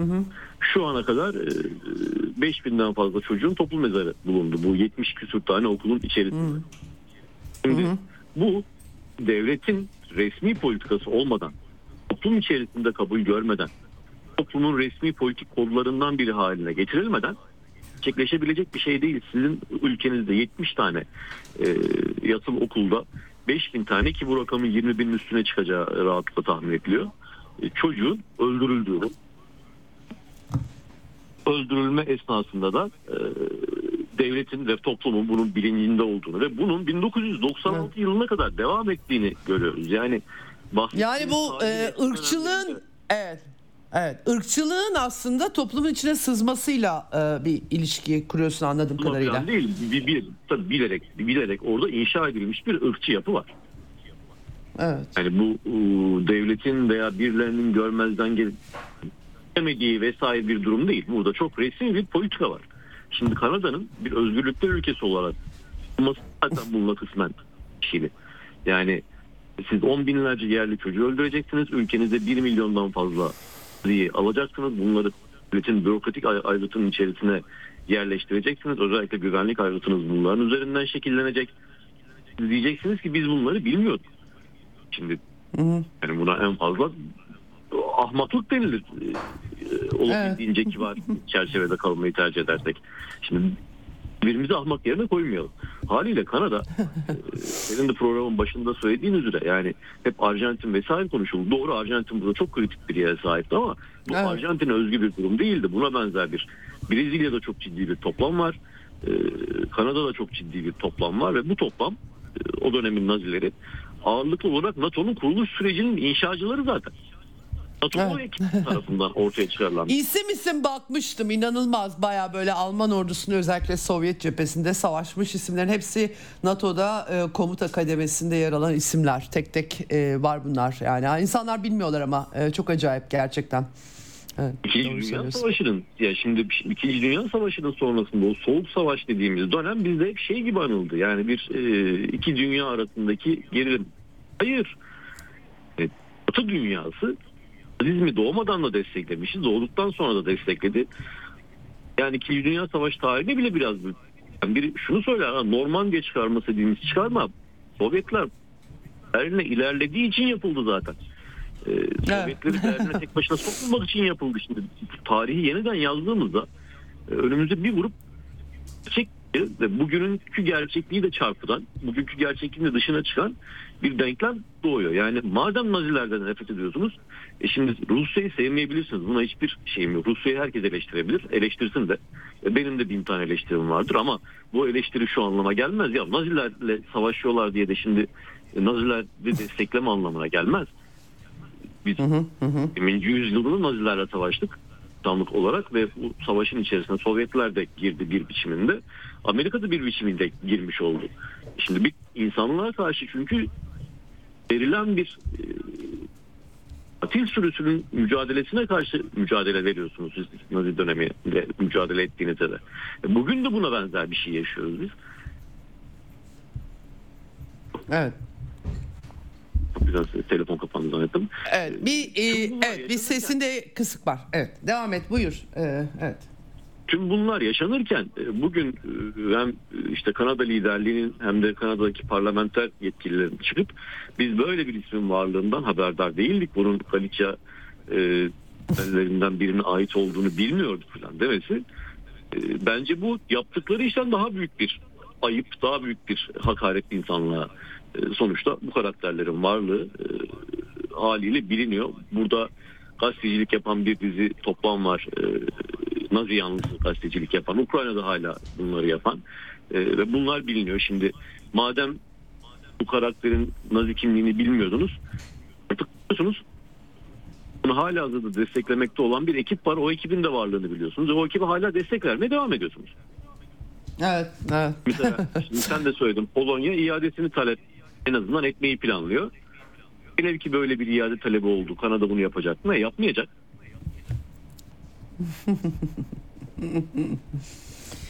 Evet. e, ses gitti galiba. Tekrar arayabilir misiniz Şu an- konuğumuzu e, Şu an- şu an- arkadaşlar? Şu an, şu an, şu an alıyorum sesi. Geldi mi?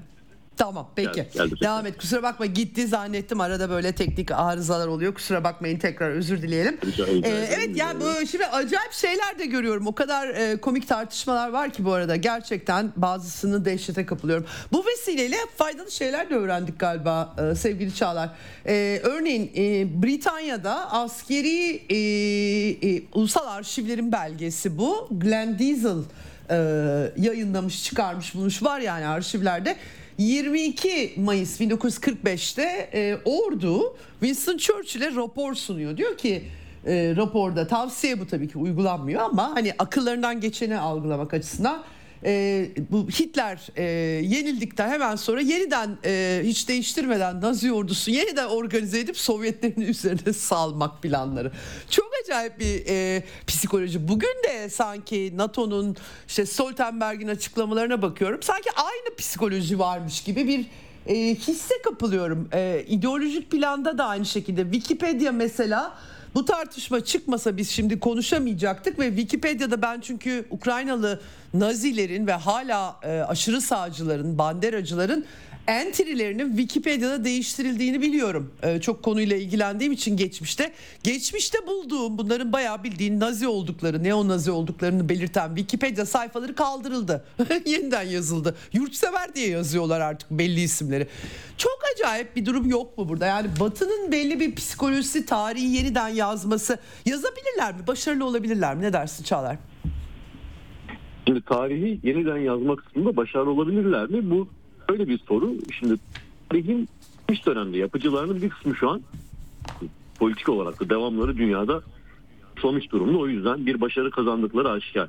Yani e, bu başarı kazanılmamış olsaydı bir kere Ukrayna'yı desteklemeye kimsenin e, gönlü olamaz. Kimse Ukrayna'yı desteklemeye niyetlenemezdi. Zira biz bu bahsettiğim Wikipedia'daki değişimleri 2010'lu yıllarda, 2000, özellikle 2014 darbesinden sonra Ukrayna içinde patır patır görmeye başladık. 2014'ten sonra Ukrayna'daki iç güvenlik hattının, ordunun, emniyetin, özellikle istihbarat şebekesinin tamamen Nazilerin kontrolüne girmiş olmasını Türkiye'de oturduğumuz yerden gazeteciler olarak biliyorken ki bunu ya açık kaynaklardan biliyorken buraya atılan Evet. isimlerin yazdıkları yazılardan, üzerlerine taktıkları sembollerden, yüzlerine yaptırdıkları ömelerine varana kadar her şeylerin Nazi olduklarını bağırırken Batı dünyası bunu çıkıp biz bilmiyorduk demesi Amerika'da iştigal anlamına gelir. Ki 2010'lu yıllarda zaten Batı'da da bunun tartışmaları yapıldı aslında. Hani, e, Ukrayna'da neden Naziler bu kadar güçleniyor sorusunu soran isimler oldu. Sonrasında her birinin sesi bir şekilde bildi ve ufak bir yaratıldı. E, İlk dönem Türk televizyonlarında bile bu özellikle e, şeyde Rusya'nın müdahalesinin ardından görüldü. Yani e, şeyde Kiev'de e, metro hatlarında oradaki Türklere yemek verilmediğini mesela Türkler Türkiye'de CNN Türkiye anlattılar. Yemek vermediler Türk olduğumuz için. Şimdi daha sonrasında bu yayınların hepsi kaldırıldı. Bu yayınların hepsi silindi. Şimdi CNN Türk'ün ismini verdim ama emin değilim. Belki Habertürk'ün isminden yani. Evet. Kanaldan biriydi. Merkez medyadaki Evet. 3 kanaldan biriydi. Ajanslar geçmişti bu görüntüleri zaten. Anadolu Ajansı da geçmişti. Ee, böyle görüntüler vardı. Biz bu Türklere Türk oldukları için yemek verilmediğini biliyoruz. Niye? Çünkü beyaz ırktan değiller diye verilmedi o yemekler. Ee, biz ileri çektiler, kendileri yayınladılar. E, Çin çingenelerin iplere bağlanıp üstlerine bir şekilde eksi bilmem kaç derecede beklettiklerini. Niye? Sırf çingene olduğu için bunlar Evet. yapıldı. Evet. geleneğin Evet. devamıydı bunlar çünkü. Yani sonuçta Nazi ideolojisi değil. Evet. Nazi ideolojisi hala Nazi ideolojisi. Evet, sadece Ukrayna'nın Rusları değil tabii Macarları ile ilgili, ilgili diğer azınlıklarla ilgili çok problem var tabii ki. Bunlar da bilinmiyor Yani değil ama tabii e, bu evet. Bandera'nın ismi caddelere verildi, kültür merkezlerine verildi. Bunlar Kiev'de yapıldı. Yani e, Bandera dediğimizde işte bu Ses Galicia'nın aynı dönemdeki Ukrayna içindeki liderliği diyelim. Hani çok bir tarihsel özet vermek yerine Ukrayna içerisindeki Nazilerin en ön- önde gelen isminden bahsediyoruz. Ukrayna Bağımsızlık Savaşı dediği savaşta dedik, Sovyetlere karşı verilen Bandera'nın silah ve mühimmat desteğini tamamen Nazilerden aldığı Ruslara karşı Nazizmin yanında, Nazizmin yenilmemesi için savaşan bir ekipten bahsediyoruz. Böyle gayipten gelen hani tarihte bilinmeyen isimler değil bunlar. Ve aşağı yukarı milyonlarca 5 milyondan fazla insanın öldürülmesinde doğrudan payı olan bir ekipten bahsediyoruz burada ki e, hala hazırda tam bilmediğimiz bir tarih olan bu 2014 sonrası var ya orada da Donbas bölgesinde binlerce insanın öldürülmesiyle doğrudan bağ var yine bu ekibin. Evet. Evet.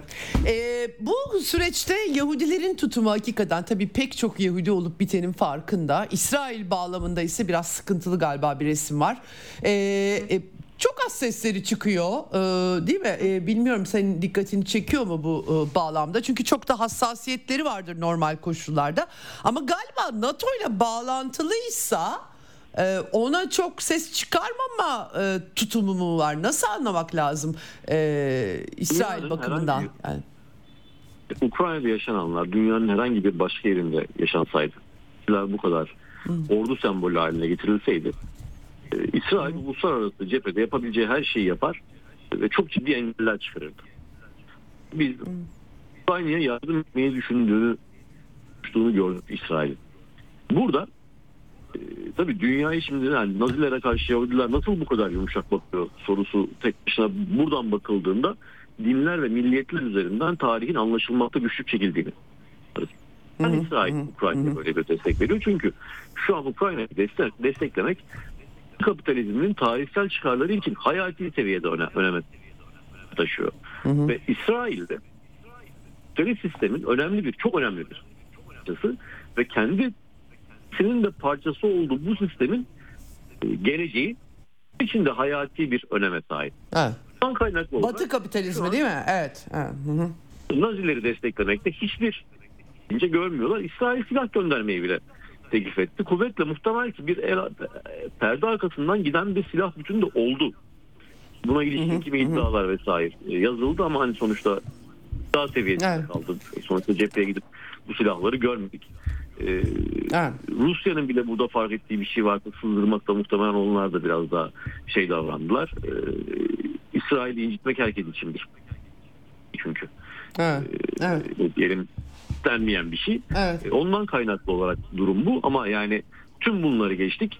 E, Sonuçta bir ülkede Nazilerin iktidara bu şekilde rahatlıkla gelip şu ülkeye savaş açması, arada bir de katliam yapması İsrail tarafından tek bir defa bile kınanmadı. Evet. Buradan baktığımızda zaten bu kapitalizmin tarihsel çıkarının İsrail için daha Evet. iyi bir sahip olduğunu görüyoruz. Bu da Yahudi kimliğinin çok çok ötesinde bir anlamı var Evet. e, onlar için. de. Peki.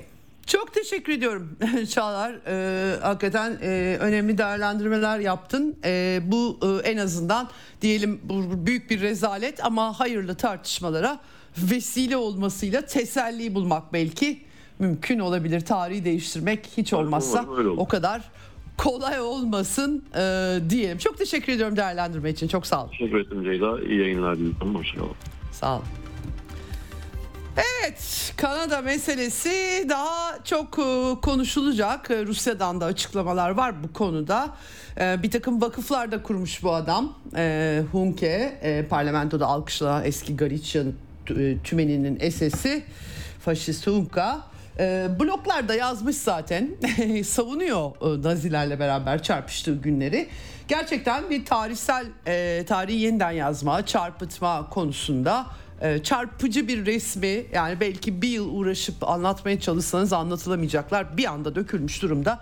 Tabii ki Kanada'da e, hakikaten 2. Dünya Savaşı mağdurlarının Nazilerle savaşanların torunları da var. Onlar da tepki gösteriyorlar ama liberal Kanada'nın bir de böyle iyi cici tarihinin ötesini görmüş olduk bu vesileyle.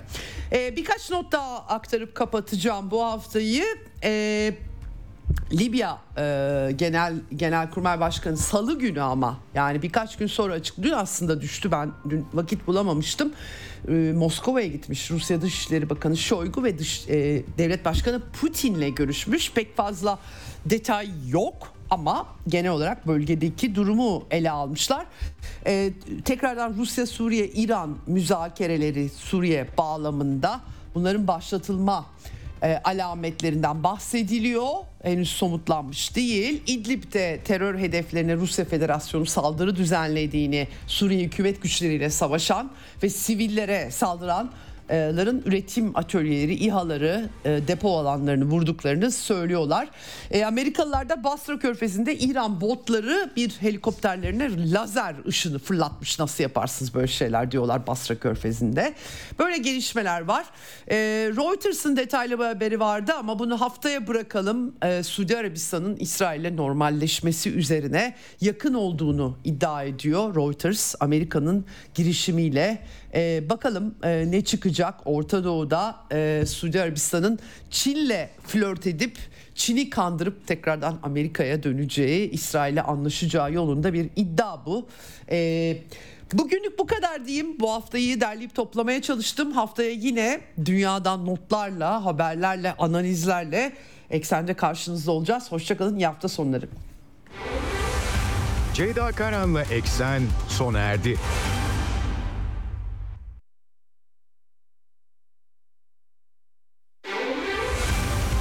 Kadar mesele, dünyanın tüm meseleleri. Ceyda Karan Eksen'de dünyada olup biten her şeyi uzman konuklar ve analistlerle birlikte masaya yatırıyor. Dünyadaki meseleleri merak edenlerin programı Ceyda Karan'la Eksen hafta içi her gün saat 16'da Radyo Sputnik'te.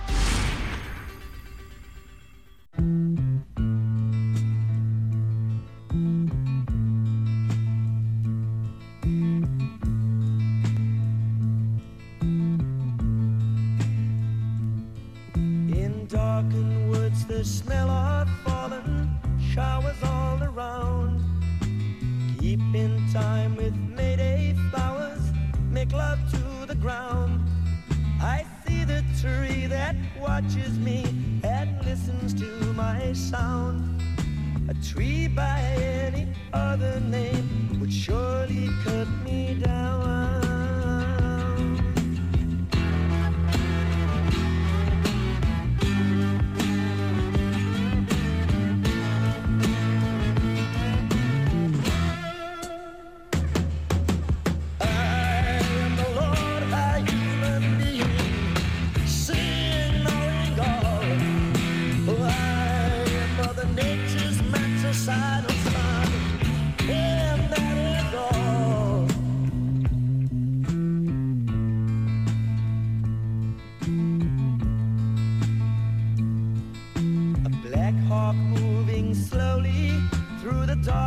of the night. Some creature small with back to wall, she'll be his prey tonight. The morning sun creates world news as he puts up a fight. A sunbag.